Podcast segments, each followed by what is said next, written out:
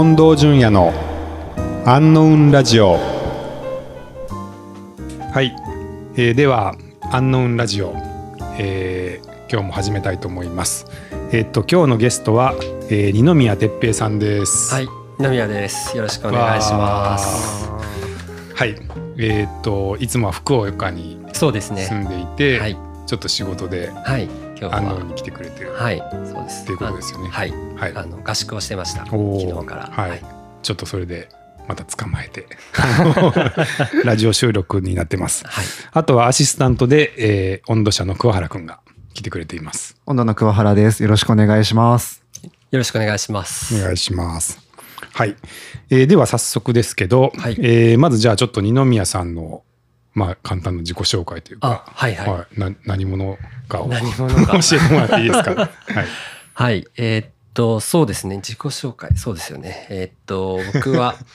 えーっと去年の6月にあの会社それまであの、えー近藤さんが創業したハテナっていう会社に、えー15年ほど勤めてたんですけど、まあ、去年6月に会社を辞めてで二宮企画っていう自分の二宮企画はい、あの 会社を、えー作りまして。でちょっと怪しめ、え怪しめ？怪しくない怪しくないか、はい、確かにあのなんとか企画ってどっちかっていうとちょっと怪しい会社多い感じがします。わからん。どんなどんな？はい、まあでも、はい。あの二宮が企画をする会社ということで、まああの結構いろんな会社さんのですね企画とか、えーあとリサーチとかコンサルティングの仕事をやっています。はいうんうん。はいすごいですね。えすご独立独立されて、はいじゃあ1年ぐらいそうですね。1年ちょっと、えーうん。2ヶ月ほど経ったっていう感じですね。はい、なるほどなるほど。今回は、はい。なんなんで安納にあ今はいはい。あのまあ結構いろんなお客さんのあの、まあ、特に僕はあのなんかこう新サービスとか、なんか新規の立ち上げみたいなところをこうお手伝いすることが多くて、うん。で今回はまああるお客さんがなんか京都で合宿がしたいっうんうんて言い出して、まああの新しいサービス作る時にちょっと、うんまあ、いつもみんなリモートで作業やってるんで、まあ、ちょっと集まってで最初のプロトタイプをちょっと一緒に作ろうっていうので、はい。で、なんか京都でなんか合宿するのにいいとこないなんかいいコワいい感じのコワーキングないって聞かれて、はい。いや、それはアンノウンでしょお。紹介してくれたんですか？はい。ありがたい 紹介したら、あ、いいですねっていうので、はい。昨日から。はい。あそうですか来てますだい大丈夫ですか？あの、はい本池の中のはい。お座お座敷あ、か座そうです。そう敷の一の間ではい。合宿してくれてるんですよ合宿してます。はい。ど大丈夫ですか？どうですか？そうですね。なんか、めちゃくちゃ懐かしい感じが。ああはい。なんか合宿ってやっぱりこう、うんああいう和室で、畳のところで、うんで、みんな思い思いになんか、テーブルに座ったり、なんか畳寝転がったりとかしながら、なんかカタカタカタカタ、うんあの、パソコン叩いたり、なんか絵描いたりするって、なんか、昔よくやったなと思って、で、なんか何年ぶりだろう、なんか、んなあそうはい、合宿と思って。へえ、はい。そのテーブル席の合宿はあったとかじゃなくて、はい。合宿自体が久しぶり。そうです、そうです。はい。まあそもそもコロナであんまりそうやってみんなで集まるっていう機会もなかったし、うんあとなんかああいう昔のこう IT 系っぽいっていうか、あの開発合宿みたいなのって、そういえばあんまり最近やってなかったなっていう。逆になんで今回やろうってなったんですかいやなんででしょうね。懐かしさを求めて。まあでもそのお客さんが、まあ、はい。せっかく、まあ、プロジェクト始まって結構しばらくもう23か月経って、うん。まあ、一回もまだみんなで集まったことなかったんで、うん。で少しずつまあ作る内容とかもなんかこういう感じかなみたいなのが見えてきた段階で、うん。なんかやりたいねっていう、はい、話になってですね。なんかねそんな貴重な時間にちょっと抜け出してみていえいえ。すいませんいやいやこんな。お昼の時間だったら、はい大丈夫です。はあそうですか。えそのはい。大丈夫ですか？みんなあの腰が痛いとかあなんかはいはい。なってません？なってますなってます。あなってる。大丈夫？それ。いやでもあのうん。一個テーブルあるじゃないですか、はいはいはいなんで痛くなった人からあっちのテーブルあに行って。ーあよかった置いといて。はい、あそれ僕も同じなんですよ。あはいはいはい。あのたまにちょっと腰ずっとこれ無理ってなるんで、はいはい。一応テーブルセットも置いてて、そうですよね。はいはい。普段ラジオはあそこで撮ってるんですけどあ,、あへーのテーブルで、はいはいはい、うん、あ使ってくれてるんや。はい使ってました、はい。へえじゃあまあ一応順調に進んでるそうですね。と思っていいですか？はい。昨日の朝から始めて昨日も夜10時ぐらいまでもずっと作業してて、えー、10時？はい。おおなんか合宿っぽいな。そうやね。夜まえでも。ご飯は？で、そこからちょっとみんなでご飯食べあ行って、ー。はい。えー、また今朝集まってって感じですね。あそうですか。はい。おおー。結構ストイックにじゃあそうですね。なんか作ろうとしてるんいや、ですね。本当はい。うーん。面白いな。うん。はい。まああの宣伝になりますけど安納京都はそういった合宿利用も できますし、うん。宿泊もできますので、うん。ついでに言ったらご飯も食べれまして 非常にあの便利な施設になっていや、ますので。ですね。はい、またよろしければご利用お願いします。みんななんか喜んでました。うん、やっぱりなんか、まあみんなその京都以外、まあ東京とかで新潟の方とかいるんですけど、うんうんなんかやっぱなんかこう京都っぽいなんていうんですかねこう、ふうんうん風情のあるちゃんとまあところで、うんまああのえー、面白いみたいなあそうですか。はい、あへ言っえてたんでああ、はいよかった。よかったです。はい。あえて改善点とか要望があるとしたらあえて？何かありますか？ああのはい。腰が痛い時に座るテーブルもう一個ぐらいあるといいです。ああ、やっぱテーブルが欲しい。はい、もっと欲しいあそこうん一個、まあ大体誰かがはい痛いって言って使ってるんですけど、はいはいはいもうもう一個ぐらい 逆に全部テーブルでもいいですか？ああそういやどうですかねなんかあえてそこはちゃぶ台感みたいなそうで。すよね。はい。難しいな。両方いるんや。うん。あーじゃあやっぱあの両方あるの良かったんですね。そうですね。なんかみんなこう思い思いのスタイルみたいなのが結構いいなと思って、うんうんでなんか集中したい時あっち行ってうんガタガタガタってやって、うんうんでこっちあのテーブルの方戻ってうんなんか絵描いたりとか、はいへいうのやってました。なかなか理想的な使い方してくれてて、そうですうんね。あわかります。ちょっと、はい。あのテーブルはじゃああの 検検討しておきます。はい。えっ、とじゃあそんな二宮さんですけど、はい。まあちょっと二宮さんのにうん。を深掘りしていきたいんですけど、あはい、もうちょっとじゃあ遡ってもらって、はいはい。二宮さんって何者かっていうかどうやってこれまであ生きてきたかとか。ちょっと振り返ってもらってもいいですか？ーそうですね。えどこまで行きますかね。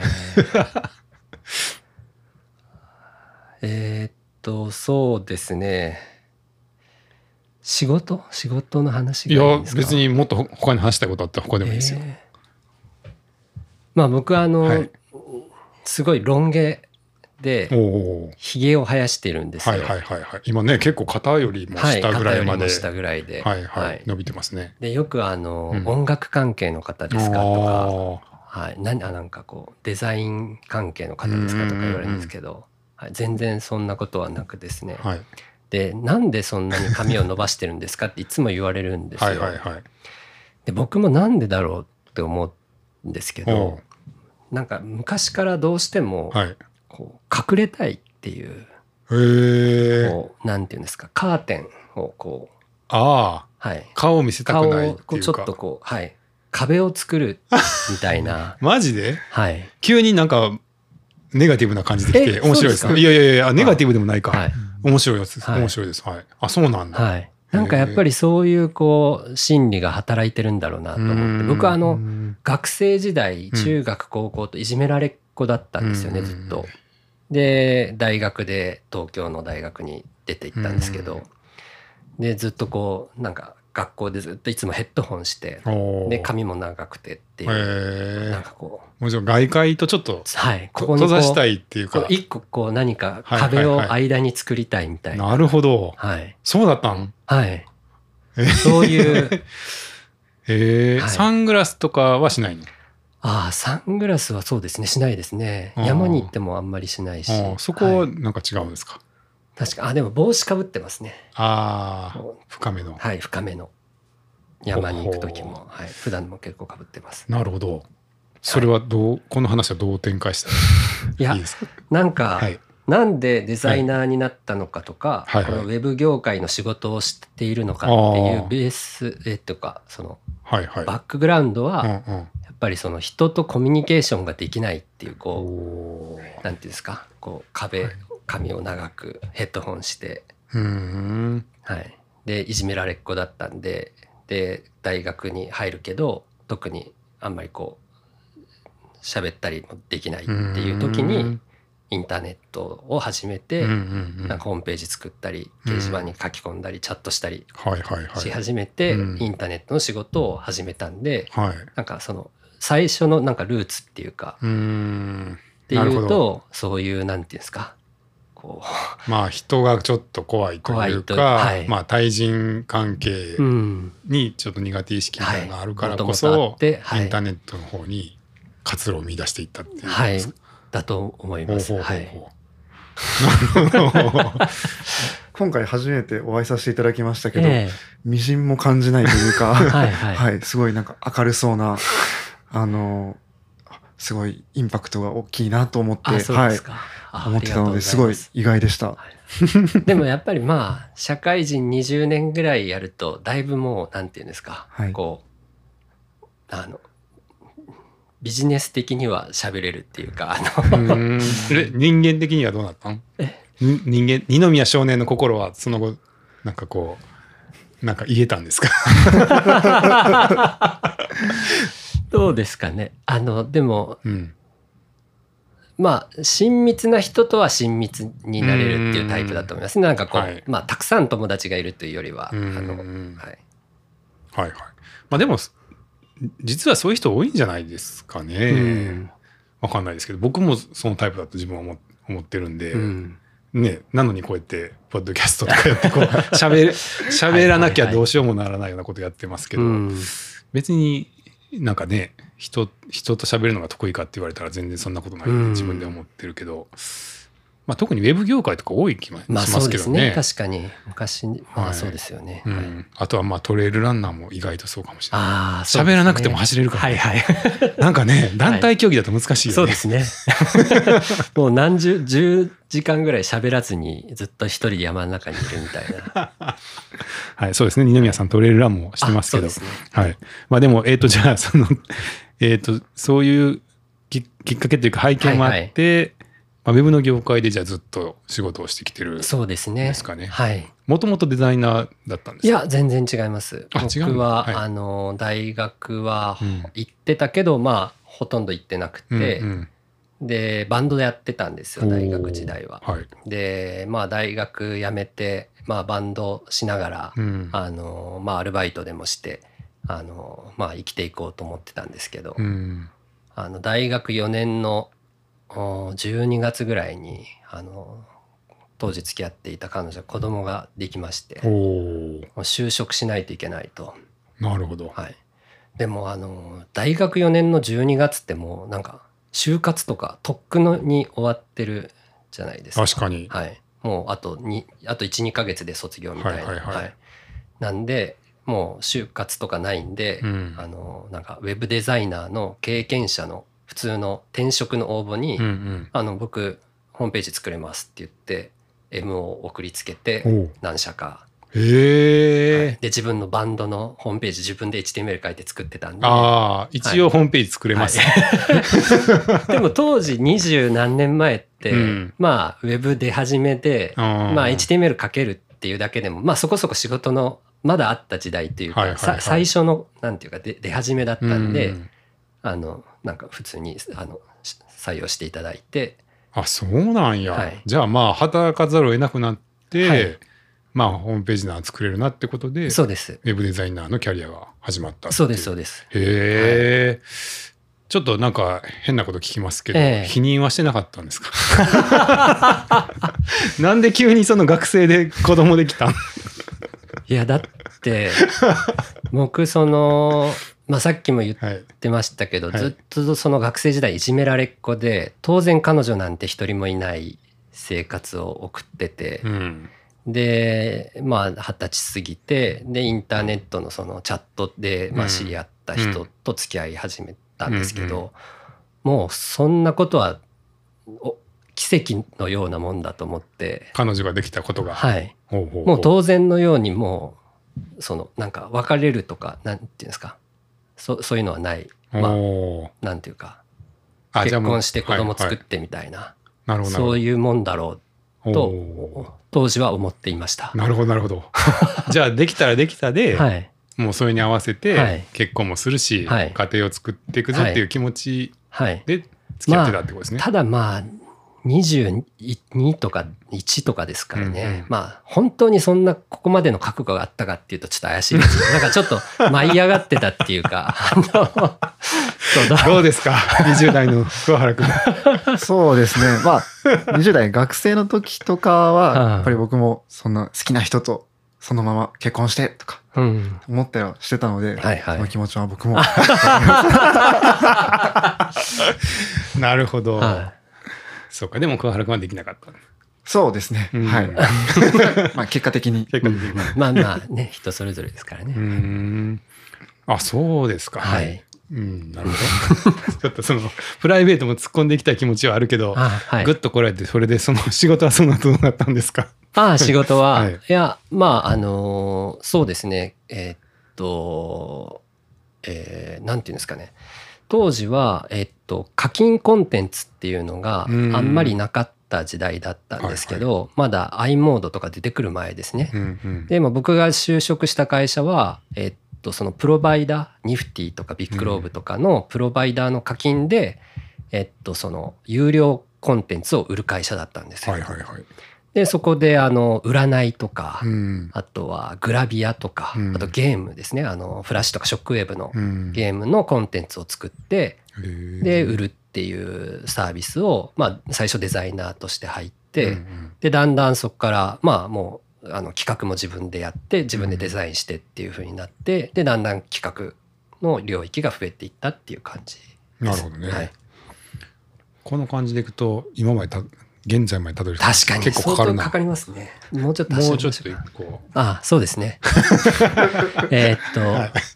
で、あのーコンテンツははい、やっぱりその、えーっと、エロ画像が一番売れるんですう。よ。グラビアとあかそういうのもやってたんですね。やってました。うんで、しかもやっぱ売れるんで、会社もうんどんどんそっちを売っていくんですよね。で、そうすると自分のなんか作ったサイト、だんだんもうエロサイトばっかりになってきて、えどれぐらいエロいやつ？いや、普通の、裸の？えっと、裸の女性あの、ーまあまあ、写真家の先生、あの、はいはい。まあ、そういうその、えーヌード写真を撮ってる先生からうん。コンテンツを借りる、うん。まあ、フィルムで当時は。で、それスキャンして、うんあで、補正しそこて、からやるんや。はい。で、配信するっていうサービスでした。はいはいはいはい。へー。じゃあそれを日々見てる生活だったわけ。そうです。だからその、ほ 修正とか補正。なんかはい。楽しそうでもあるけど、まあ、そうですよね。そうでもないんですか？で、だんだん子供大きくなってくるんですあよ。ー。で、お父さんの仕事っていう時に、ちょっとこれは伝えられないなっていう感じになって 大丈夫ですか？ラジオ。はい、大丈夫ですよ。はい。はい。はい。なるほで、ど。もうちょっと、もうちょっとなんか、一般の人向けの サービス作ってるとこに行こうって言って、ヤフーに転職して。ヤフーね、はい。だいぶ明るい方行きましたそうですね。みんなが使ってる、はい。まあ、はい、サービスねえ天下のヤフー、はい。ヤフーに、ねはい。それはそんな簡単に入れるもんなんですか？やっぱりその実績があったから、うんですかね。まあ、あと、なんか自分で手も動かせる企画職っていうので、うんまあ、あの、多分ちょっと買っていただいたかもしれないですけどまあでも当時もヤフーはこう、ぐーっと人が増える頃だったんで、うん。まあ、バンバン人取ってた頃だったと思います。はい。どうでした？ヤフーは。まあ、やっぱりすごい大きい会社だったのと、うん。あと僕が入社したのは、あの、ヤフー BB の、なんか、あの、えー個人情報の漏洩の事件、事故があったちょっと後ぐらいで、はい。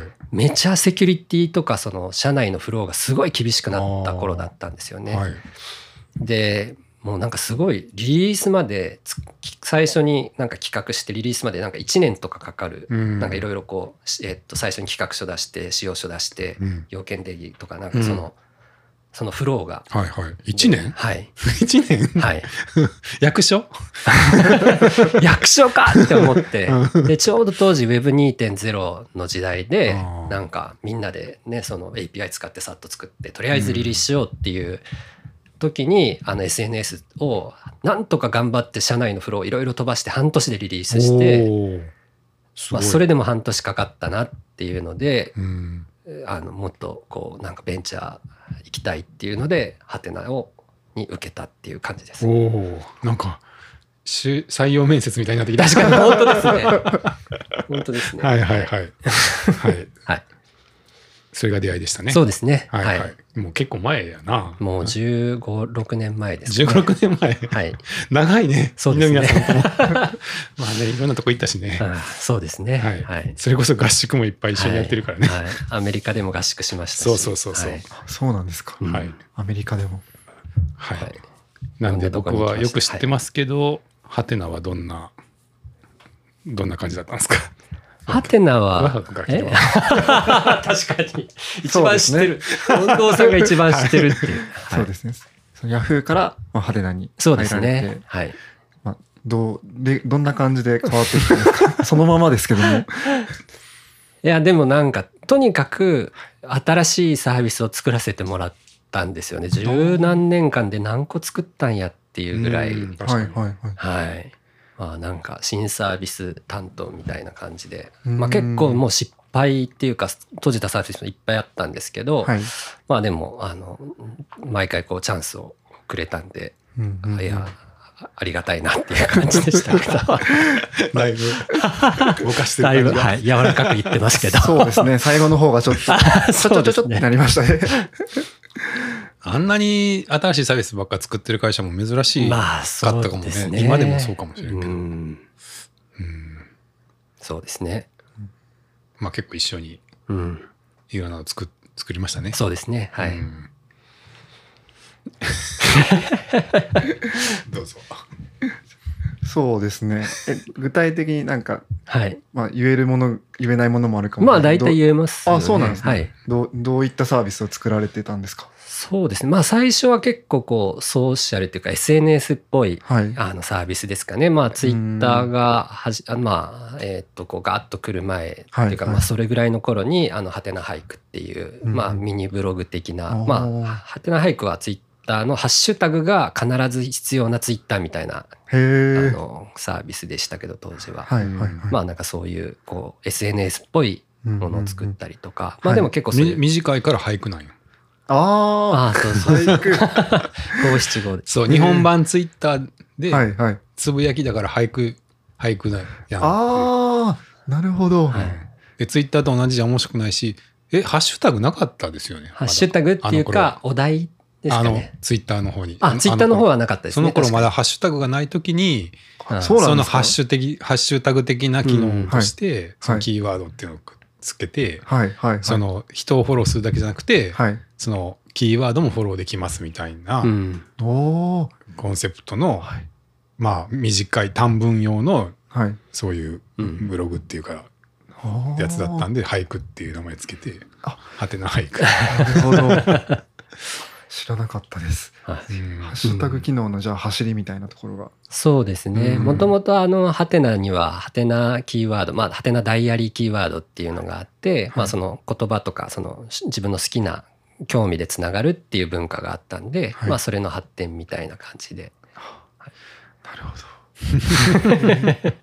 えその中で二宮さんははい。どういった役回りというか、おあー。ーいい質問ですね。いや、僕は結構その、一緒に組む人に応じてはい。役回りを変えてたなと思って、で、うん。近藤さんと一緒にやった俳句ははい、割と近藤さんがメインで企画をしてというか、うんまあそのコンセプト考えて、で、はい。僕が、まあその、えエンジニアとの間に入ってディレクションしたりとか、はい。まああの、まあ近藤さんが言う、なんかこういうのどうかなっていうのをちょっと、えー画面に落として、うんうんうん。なんかこういうのどうですかって言ったりとかっていう、近藤さんと組んだ時はそういう感じだし、うんうんうん。まあ他のエンジニアと組んでサービスを作る時は、まあどっちかっていうと僕があの元の企画から立ててっていう感じだしあとまあハテナ時代は結構他の会社さん任天堂さんとか、うんうんうん。あの角川さんとか主営者さんとサービス作る時は、まあ、その任天堂の、まあ、こうクリエイターの方と、まあ、一緒に組んでっていう感じなんで、なんかその組む人に応じて結構なんか自分がやることちょっとこう変えてやるみたいな。うん。はい。二宮さん的にはなんかここが一番面白いみたいなあるの？どう？いやなんかでも結局面白いのを考えてそれをこう実現するっていうそのプロセスがまあ好きなんで、うん。なんかあんまりこう自分がどの役割がいいみたいなのはそんなにないですへね。ーであとむしろ僕はそのいろんなサービス作った中で結果的にあの、まあ、任天堂さんとかそのえっとそういう他の会社さんと組んだサービスが大体うまくいったんですよ。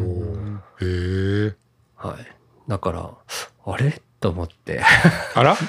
あれ？何？何があれ？いやなんかそのもともとそのコミュ障っていうか人とコミュニケーションが苦手でなんかこう閉ざしてうちにこもってものを作ってなんかちまちまそのホームページ作ってっていうタイプだと思ってたけど、うん。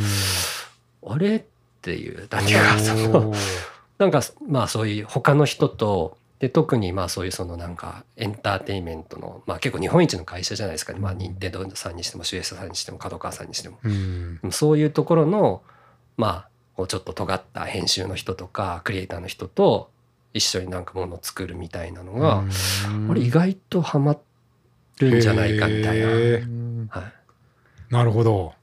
なんか二宮少年の出口が見つかったあそうです。やっとやっと、えー、いやいやいや。え結構じゃあその、うん。まあそういう任天堂さん角川さん、はいはいはい。集英社さんとやった仕事は、うん。まあ、全部成功っていう感じだったんですか、そうですね。うんまあ、まあ、任天堂さんとやったうごメモが、あの、まあ、サービスはちょっと終わっちゃいましたけど、でも結構やっぱり、ガーッとあれだけ人数、あの、もう何百万人使ってもらうサービスになったっていうのは、自分がその立ち上げからやったサービスで、あそこまでのユーザーになったのうんって、あれ初めて。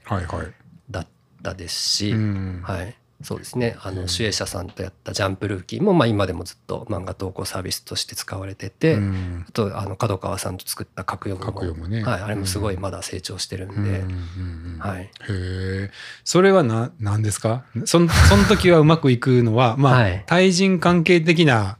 ところの発見もあるかもしれないけど、うん。その二宮さんの仕事をするはい。ポジションの中でこう、うん。どこの部分が生きる生きてその成功に結びついてるというか。はい、はい。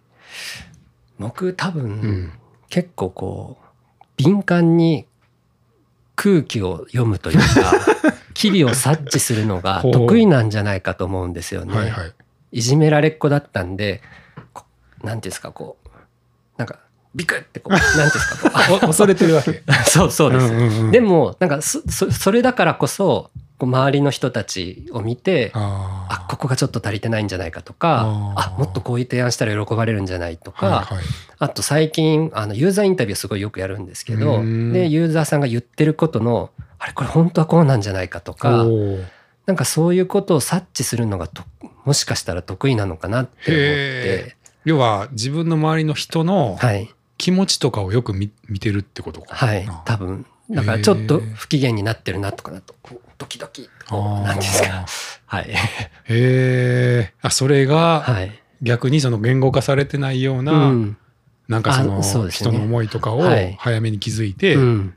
なんかこうすすくい上げてはい。サービスに生かすみたいなことになってるってこと？なんじゃないかなと思って。はい。でなんかさ新サービス作る人って結構いろんなタイプがいると思うんですけど、うんうんうん。やっぱそのクリエイターというかやっぱゼロから1を生み出す発想がすごい人みたいな人ってい,、うん。っぱいいるじゃないですか、うん。僕結構近藤さんもそのタイプだと思うんですけど、うん。で自分はおそらくそうじゃないなって思うんですよね。でやっぱそういうちょっとこう尖った人とかなんか面白い人と組んだ時になんかこう進化なんかまあ、はい、その間を埋めてうまくいくみたいなことなのかなっていうのは最近は。へえ面白い。あでもなんかあれですね、えはい。むしろその過去の経験がうん。才能になってるっていうか、うん。ね自分のすごい特特殊な能力につながってるんですね。そうかもしれないですね。ごい。はい。どうですか？そうですね。でも今お聞きしてはいちょっとお伺いしたいなと思ったのが、え例えばじゃあ相手の怒りの感情とかちょっと不機嫌な時って、えうん、こっちからでも何かを言ったりするのって難しい難しいです。そういうのって僕も結構言えなかったりするんですけど、はいはい言えないですさ。んだとあ言言えないんですか？言えないですね。その時はもう、はいじゃあ黙ってあのやってます。あそこの解決策を持ってるわけじゃないそうです。そこは解決策は持ってません。ひって思いながら嵐が過ぎ去るのを待ちます。そうだったですね、はいお持ちだったらすごい聞きたいなと思って へえ、なるほど。じゃあそうチームの中に二宮さんがいると、うんまあみんなの思いとかをうまく結びつけてくれて、はい。なんかそのみんなが思ってるものとかを形にするのどんどんこう進めてくれるような役回りだといいですね。なはい、なってると。いいなとは思ってますね。はあ、はい面白い。あでもすごい特殊な才能を見つけましたね。それは。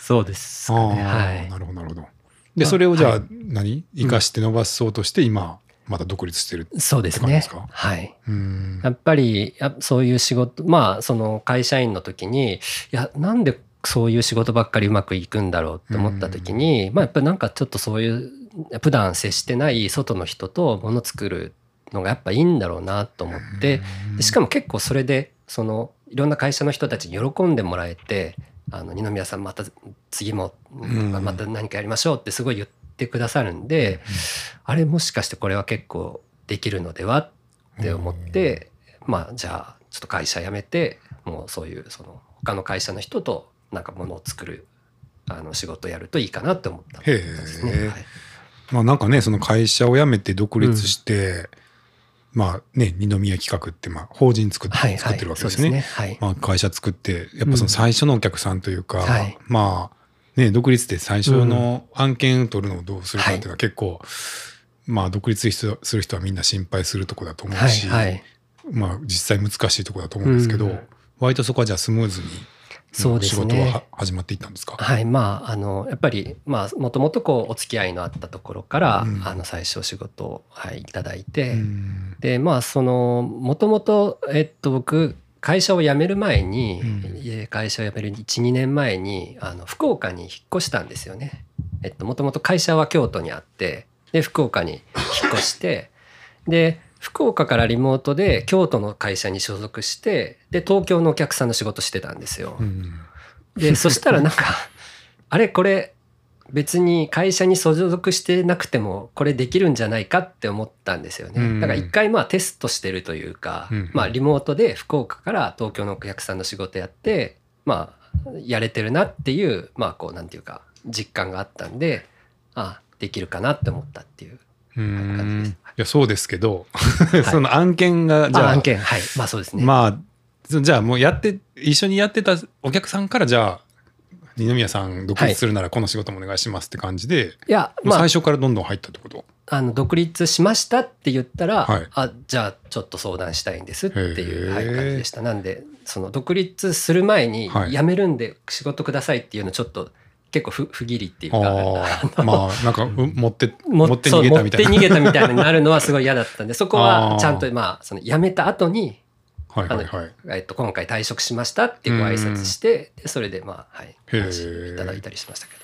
じゃあその仕事がなくて困るみたいな時期はなくて、そうですねはい。起業してからずっとはい。仕事は埋まって、仕事ははい。へえまあでもあの時期がすごい良かったんだと思います。うん。あのやっぱりコロナがこうわーっと流行って、はい。でリモートワークがもう当たり前の世界になってうんうん。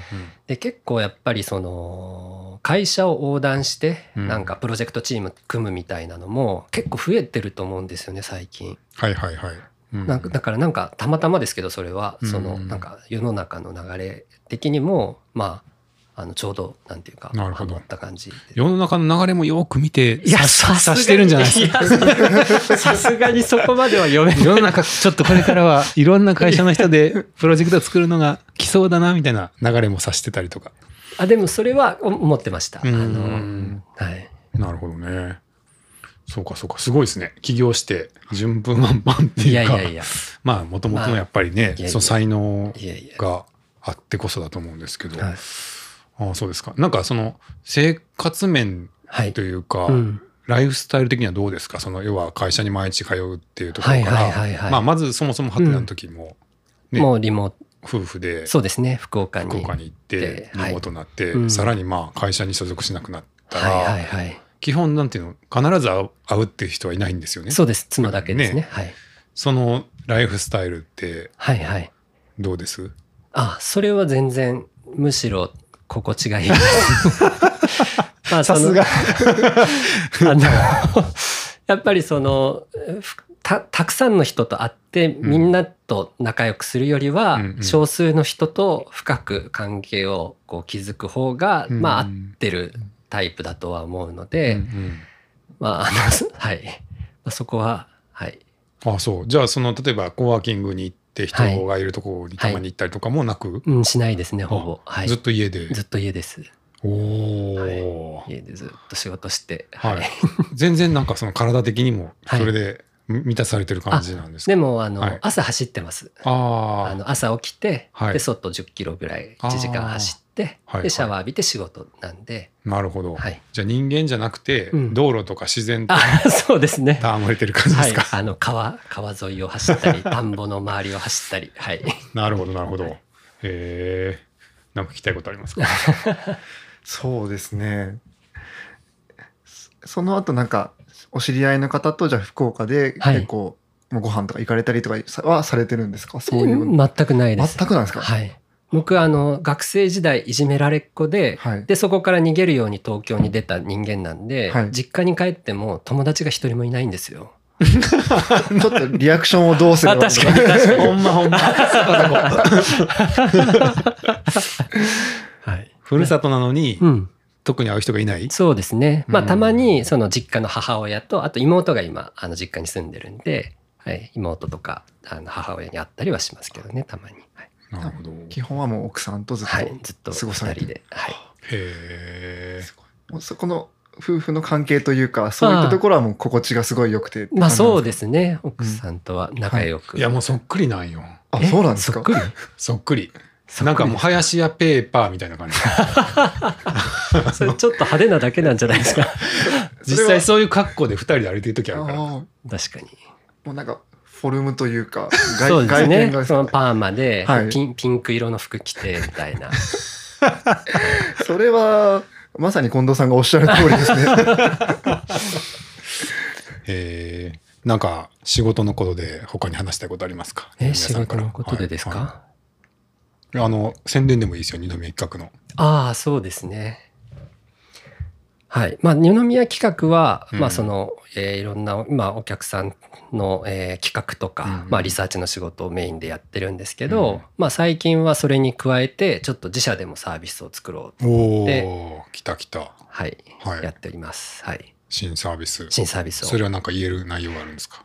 まあ、まだ、あの、世の中には出てないんで、そんなになんか、うん固まったなんかこれっていうのはないんですけどまあでもさっき言ってたみたいなその人が、えーの言っていることとか表情とかっていうそういうその非数値化されない、うん。まあその定性的な情報を、うん。まあこういかに嗅ぎ取って、まあ、ユーザーインタビューしたりとか、うん。まあその行動を観察したりとかしてであここうなんかこういうのあったらいいんじゃないかとかっていうことを考えて、まあ、サービス作るっていうのを、まあ、自分の仕事としてやってるんで、うん。まあ、それをそのままサービス化できるといいかなと思ってそういうその訂正情報の,、まあ、あの分析とかあの調査に関するサービスを作ろうとしてます。へえ。すごい。まさに今やってることを仕組み化して はい、他の人でも使えるようにしようそうですねっていうことなんですね。はい、へえ。ユーザーインタビューが得意なんですか？僕インユーザーインタビュー全仕事の中で一番嫌いなんですけど、嫌いだけど、ははい。い、しんどいんですよ。しんどい。はい、はい。でもめちゃやってます。へえで？はい、得意？多分得意です。あそう、はい。何なんですかコツは？えーなんだろう。大事なことは何ですか？機嫌伺いですか？そうですね。まあ、あとゆっくり喋るとかですかね。ゆっくり喋る、はい。こっちが？はい。聞く方が、はい。おおというのは？なんか隙を与えるっていうか、あの、あんまりこうなんかせっついてっていうよりは、なんかいワンテンポ遅く、だから、なんか向こうが言い終わらないうちに何かを言わないようにはいはいはいはとか、なんかそういうのは気をつけてますけど。向こうが言いたいことがもう一個本当あるかもみたいなのが出てくるのが大事ってこと、うん、そうですね。これそれはこのラジオとは対照的だなえ もうテンポいい相づちがきき気持ちいい気持ちいいですとか言われて ついついこうなるほど、なるほど。なんていうの？いや、まあ、それは。ガンガンかぶしてるんでこう、はいはいはい。わざとさラジオとそのインタビューまたちょっと違う。まあね、はいインサイトが出ないと意味がない、まあそそうですね。はい。ああそうなんだなんで、なんかこう、まあちょっとのんびりこう構えて、いやーどうですか？うん。みたいな、まあちょっとこう、のんびり。えー。じゃあその意図的にそういうこう空白っていうかその、ん。沈黙を作ったりもするんですか？はい、はい、そうですね。へえ面白あと結構自分で議事録取りながら喋ってるんで、うん。あのまあ基本一人で仕事してるからなんですけどうん。そうするとどうしても打ってる「あそうなんですね」って言いながらカタカタカタカタってやって待ちの時間があるけど、はいそれがいいっていうこと。でまあもう一回喋り続けたらまたそのまま聞いてっていへう。ーはい確かに人って相手が喋ったら譲るけど、うん完全に空白になったら、うんまあ喋ってもいいかなぐらいの喋ることって結構あるよね。うんうんそうですよね。そこになんか真実が含まれてるのかもしれないね。うんああ面白い。あのーちょうど今日の午前中に、はい。実は物件ファンのユーザーインタビューの話をしてて、あはいはいはい。でそのそこで出たのが、うんその読者さんのインタビューをうん。記事にしたいねっていう話もあったんですよ前から。はいはいはいはい。私はこんな風に物件を探しましたみたいなこととかをインタビューして、うんあの記事で紹介したりしても面白いかなっていう企画があって、はいはい。でそれとそのユーザーインタビューをうん。合体させられるか否かっていう議論を議題がちょうど朝あったんですけど一人そのユーザーインタビューとかの設計を相談してる人がいて。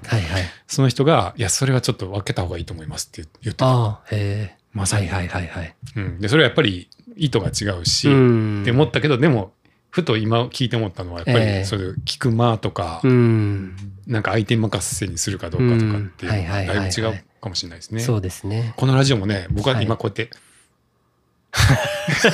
無言でそしたら、あ、あわわわ。どうどうしたらいいんですかってなるよね。そうですね。ありますね。僕とかが多分慌てて喋り出しますね。いや、まあ、近藤さん喋ってください。もうやめときますか。あそうですか。、はいやー面白いな。僕はでも、はいあのちょっとその辺の話で言うと、はい。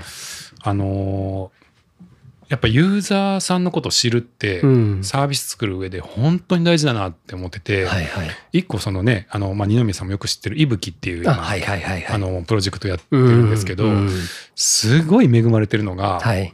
そのレース会場によく行くんですよあ、はいはいはい。でそうする、とランナーさんとうん嫌がおうでも接するんですよ。もう全員に端末渡して、うん。でそのゴールしたら全員から回収したりとかして、でそうするとこういろんな人が「あいぶき使ってますよ」とか「これどうなんですか?」とかいろいろ、うんあと見方が分かりませんとかあ、はいはい。すっごいいろんな方とこう話す機会があって、うんだから例えばその機能追加をするときに、はいはい。特に迷わないんですよね。ああ、はいなんかはいはい。それがすごい発見で、うんそのまあハテナの時は、うんやっぱビルにこもって、ななんていうかなね、サービス作ってたけど、はいはいその日常的にユーザーさんと自然に会うことってなかったじゃないですか。うんだからすごいこうい意図的にはい。ユーザーインタビューって機会を作らないと、うん。その本ユーザーさんと喋る機会ってなかったのが、はい。もう嫌がおうでもその、うん。毎週のようにその、はいはいはい。ユーザーさんと会ってると、うんああここ本当使いにくそうだなって思ってはい。直そうっていうのとかがうんすごいリアルな実感としてあるんで、うん。はいはいはい。なんかあんま外さないんですうよ。でそれって実はものすごい資産なんだなと思って、うん。でそその翻ってそうやっぱりそのウェブサービスとかって、うん。やっぱその自然にお客さんと会う機会っていうのがないから、うん。やっぱりそう人工的にそういった機会作ったりとかしなきゃいけないのかなって思うから、うん。そのなんか人使ってくれてる人と会う機会をどう作るかみたいなことが。やっぱりそのサービス作りにおいてはめちゃくちゃ重要いだし、それが自然に生まれないならどうやったらそれをうん。作るかっていうのはうん。結構生命線なんじゃないかなって思ってて、に。そう、はい。なんでそうツール面白いですね、うん。はい、いやでもうん、そのいぶきの話ですけど、はいはい。いぶきって一番最初、まあ、うん。近藤さんが、あうんのハテナ時代始められて、うん。でその後僕があのディレクターとして手はい伝わせてもらって、はいそうなんですよね。はい。まあ、なんで桑原君がいるかっていうと今いぶき担当が桑原君なんですけど、今回初めまして。そうですね。で皆さんのやってますけど、まあ一個前のディレクターが二宮さんなので、は まあちょっといぶきの話もちょっとね、はい。聞けるあそうそうですよね。はい。はい、でまあ正直僕がやってた時はそんなやっぱうまくいかなかったんですよねいぶきうんでさっき近藤さんが話してたの聞いてやっぱりあの頃って、うん。僕と近藤さんが使うものを最初に作ったんですよ。で僕と近藤さんはそれぞれ一人で山に行ってあんまり行ったことないルートを開拓してで一人で行って一人で帰ってくるタイプのトレイルランナーなんですけど、はいはい。パッと蓋を開けてみたらあんまりそういう人いなかった。んそですよそそこな。やっぱりコミュ障。あれみんななんか45人のグループで行くしなんかその確かに。マイナールートを開拓とか、はい。ストラバのなんか行ってないここの稜線をつなげるとか そんなことしないんだっていう。そうそうそう、そうですよね、はい、普通の人は誰かに連れて行ってもらって山を走り始めるんだなっていうことが、はい、あのややり始めて分かったことですね。だからやっぱそれってそのねはい。普段からそういうそのトレイルランナーの人たちに接してサービス作ってたわけじゃない。まあやっぱどうしてもその自分たちが使うものをまず作ってたんですけど、うん。そこがやっぱこう世の中の市場性とこうマッチしなかったところなのかなと思って、うん。でそれがやっぱり今そのレースとかで使われるようになってでもまあ日常的にねあのさ触ってもらってる状況だとそこ迷わないと思うんですけど、はい、こもるとそういうことが起こる。そうなんですね。初期というか最初の時はそういうことが起きてたんですか？その。どうですか？ちょっと最初のサービスの、はい、はい、どんなサービスから始まった？かああそうですね。桑原君に教えてあげてもらっていいですか、はい。まあやっぱり最初僕たちまあその、えっと今日えっと、トレイルランニング始めたのが67年前ぐらいですかね、でうんはい。京都に行った時で僕は最初あの松尾さん最初に行ったんですけど、まあなんか最初どこをどう走っていいかとかもよくよく分からなくてはい。で最初松尾さん行けたらじゃあ次はどこに行ったらいいかとかはい。でなんか分かんないんですよ。でなんかトレイルランニングの雑誌とか買ってきても載ってるのって、まあ、東京近郊のコースとか、うんまあなんかあの長野とかまあなんかそういう場所だったりするんで、うんなんかねその自分が行った場所をなんか共有したりとか次ここ行ったらいいよみたいなガイドをみんなが投稿してであとなんか全然知らないなんかあここ行けるんだみたいなのとかなんかそういうのすごい知りたかったから、はい、その、えーコースを自分で作ったりそれを共有したりできるサービスが欲しいよねっていうような話をしてました。はい、それが最初の息吹だったんですよ。だからココースコミュニティっていうか、うん。コースを投稿し合ってでじゃあ私もそのコース走ってみますみたいなことでつながっていくコミュニティとして始まったんです。そうですよね最初は。はい。うん。そうなんですね。そうそうそう、そこから、えーまあ、今は GPS の方に行はい。ってますけど、うん。そこはどうしてじゃあこれやってみようみたいなっていう感じになっていったんですか？どうしてですか？最初は GPS の前はあのビーコンあの Bluetooth のビーコンで、はい。えっと、ゴールタイムを計測する簡易計測システムから最初入ったんですよね。でそれもあの結構トレイルランニングの大会で計測ってすごい大変でであのなんかし足元にシートを敷いてでね。でなんかチップを持って、はい。でその設置が1箇所で何十万かかりますみたいな世界だったんで、結構、まあ、京都の草レースとか走っててもなんかそんなシステムなかなか入れられないかったりとか、あとそのお金かかるからあの全部のエイドに入れられないとなんか速報とかも上がってこなくってなんか途中の1箇所とゴールだけとかあなってたんで、はい。いやそのなんか Bluetooth とか使ったらもっと簡単にできるんじゃないかっていうので、ーはい、そのレースの計測を始めたのが最初でしたね。はいそうなんですね。でその時にまたいい端末とかそうなんていうんですかね、はいはい、ないのかってのを探されてたみたいなそうですね。や感っぱ結構近藤さんが、はい。うんなんかこれいいんじゃんみたいな感なんじででなんで GPS 始まったんですか？まあでももともとはい。えっとなんででしたっけ？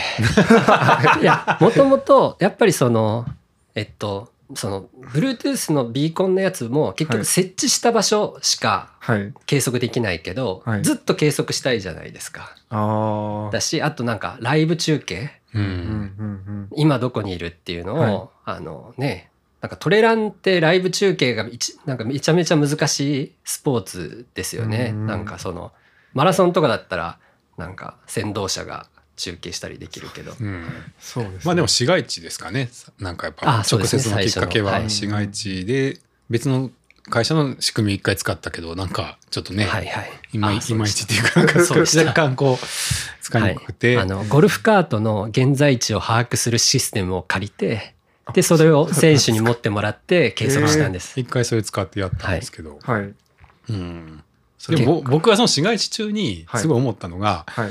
その中間計測の結果なんて誰も気にしなくてはい。ずっとみんな選手の位置が欲しがってるなって思ったんですよ。うん。ああ別にそ結局地図がはい。一番やっぱりよく見るなっって思って、うんうんまあそれはでもレースの種類によって違うってことが最近よく分かってきたんですけど、はいはいはい。例えばねその周回コースのレースとかは GPS いらないんですよそのは。いはいはい。タイム見てるんですよみんな、うん、なるほど。あと何分で来るっていうのはその周回で読めるから、はいはいはいはい。あの例えばクロンドロンドとか全然いらなくって、てかもう線がぐちゃぐちゃで 誰がど前なのかもよく分からないみたいになるからあんまり意味がなくてうん。ああいうのは計測でいいんですけどやっぱり長いやつはずっと地図見てるなっていうのが、その時のまあそれこそうん。気づきっていうか、人を観察してて。みんな地図見てるやんみたいなだからあこれはちょっといるなって思ったっていう。そうですね、うん。あの市街地の最初の時はもうなんか10分に1回とかの更新だったんですね、はいそはい。の電波が飛ぶのが、うん。でそれがミスると次20なんか20分後とかになるんですよ、うん。だからなんか結構心配で選手をこう見ててなんかずっと動かない動かないって言っててあ動いた。あよかった。うん。あこっち来てる。とか 結構みんなそれ見て、ですよあね。あ大丈夫だとか、うん。あこれさすがに迷ってるんじゃないかとか結構ずっとみんなそれ見ながら言ってましたもんね。うん。そうそうそう。やっぱりでも現在地がその時に分かるってすごい安心感そうそうう。んなりますね。そうですね。ね。だしやっぱそのなんていうの？さっきユーザーを知るじゃないけどやっぱはい自分がレース主催者になってみてやっぱ困ったからほん本当の課題が見え見えたっていうかうん。うん。まああったかもしれない。なるほど。なんか完全に伊吹のあの先輩から後輩が そうですね。確かに。じゃあちょっともうちょっとまた話を。戻しますか？はい。いや僕はあのニミーさんにはい。もうちょっと聞きたいことがあるとしたら、はい。最近のウェブどうですか？とかウェブウェブの話を知りたいですね。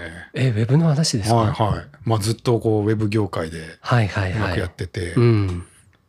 楽しいです今ウェブ業界は。ウェブえ日本まあ日本でもなくてもいいか。最近のウェブ。インターネット。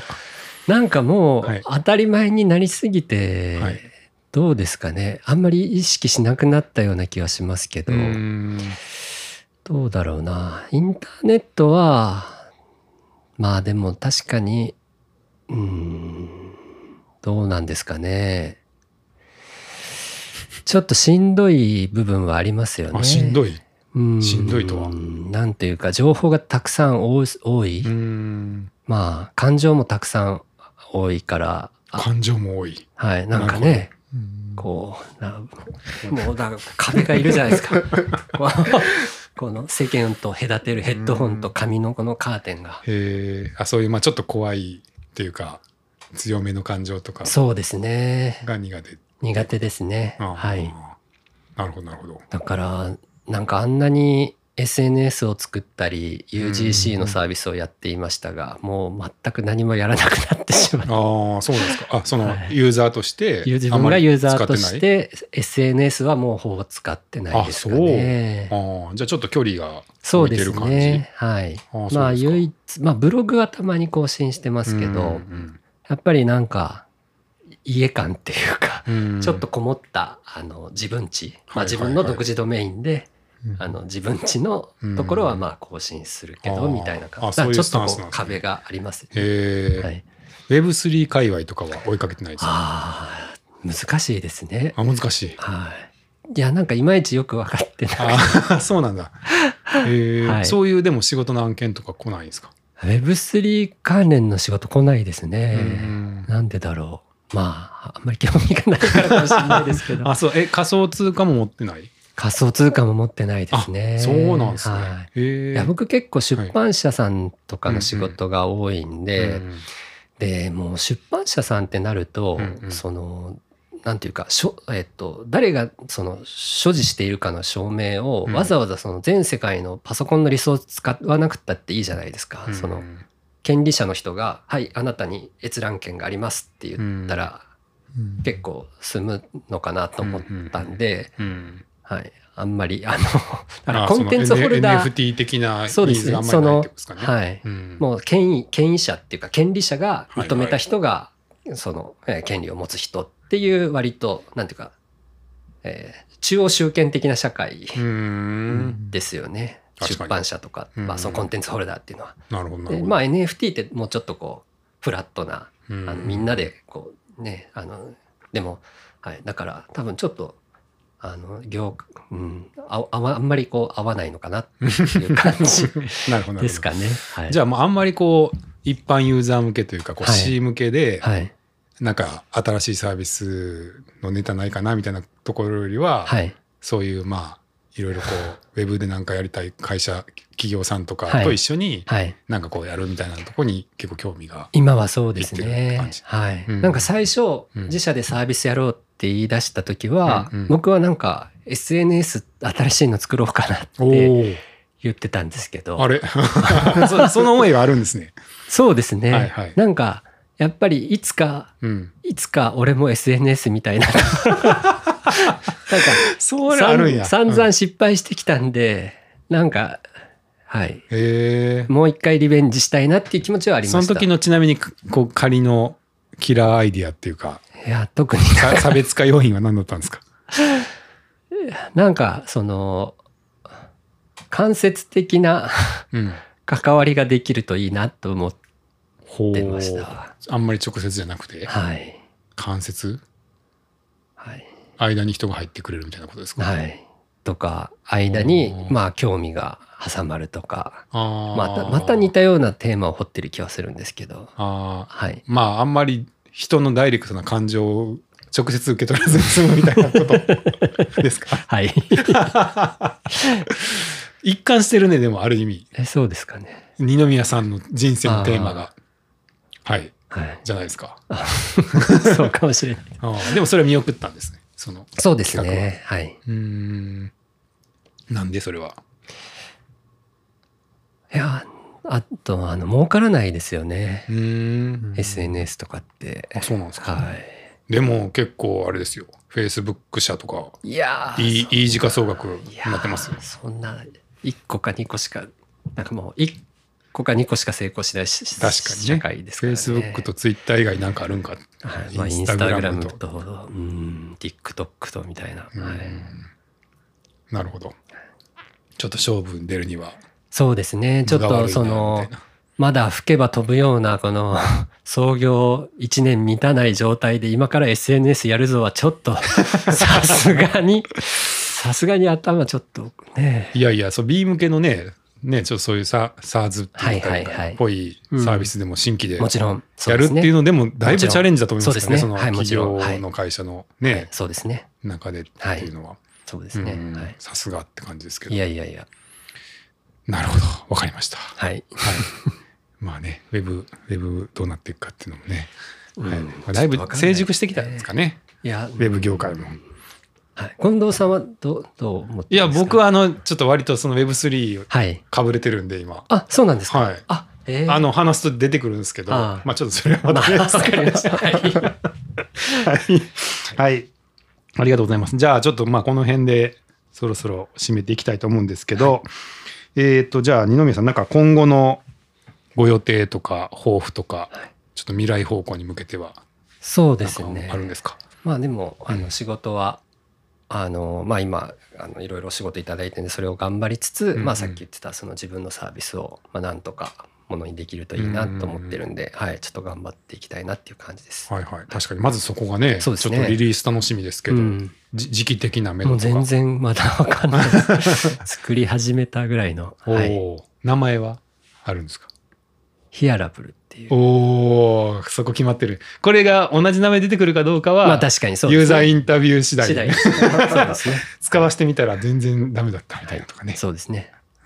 じゃあ、ヒアラブルっていう名前が出てきたら、確かに二宮さんの企画が市場とも当てたっていうそうですねことですよねか。もしれないはいうーん、楽しみ。楽しみですね。うんいやいや、はいランナーとしては？ランナーとしては 正直もう目標を見失ってしまいました。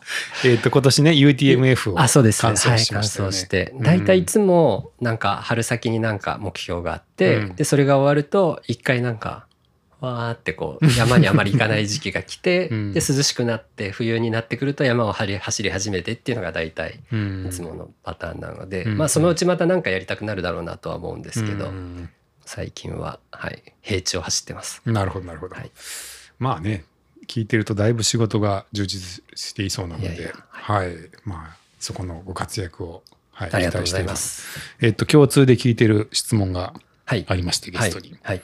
二宮さんにとって幸せとは？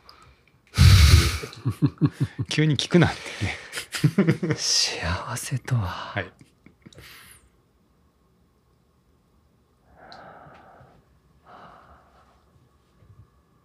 へえ、人に必要とされてることですかね。うーん。はい。なので、なんか、お仕事いただけるとか、うん。奥さんと一緒にいて二人で仲良く暮らすとか、うん。はい、そういうのがありがたいですね。なんかありますか？コメント。そこは近藤さんのコメントじゃないですね。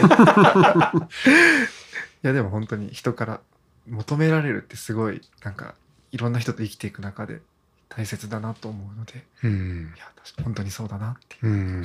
感じました。いやもうなんかその二宮少年のその人に求められたいっていう切実な思いみたいなのをちょっと今最初の方から思い返して感じてたんで。いやなるほどなってちょっとはい。いい話聞けたな思いました。はい、はい。じゃああのはい。忙しい合宿の中本当時間取ってもらってとんでどうももないです。ありがとうございました、はそもそもね九州からわざわざ。来てくれて、あのお話できてよかったです。あ、はい。僕も楽しかったです。はいはい。じゃあ、えっ、と、はい、アンノーンラジオ、二宮さんの会をこれで終わりたいと思います。えー、二宮さん、小原くんどうもありがとうございました。はいありがとうございましたありがとうございまし。た。はい、じゃあ皆さんさようなら。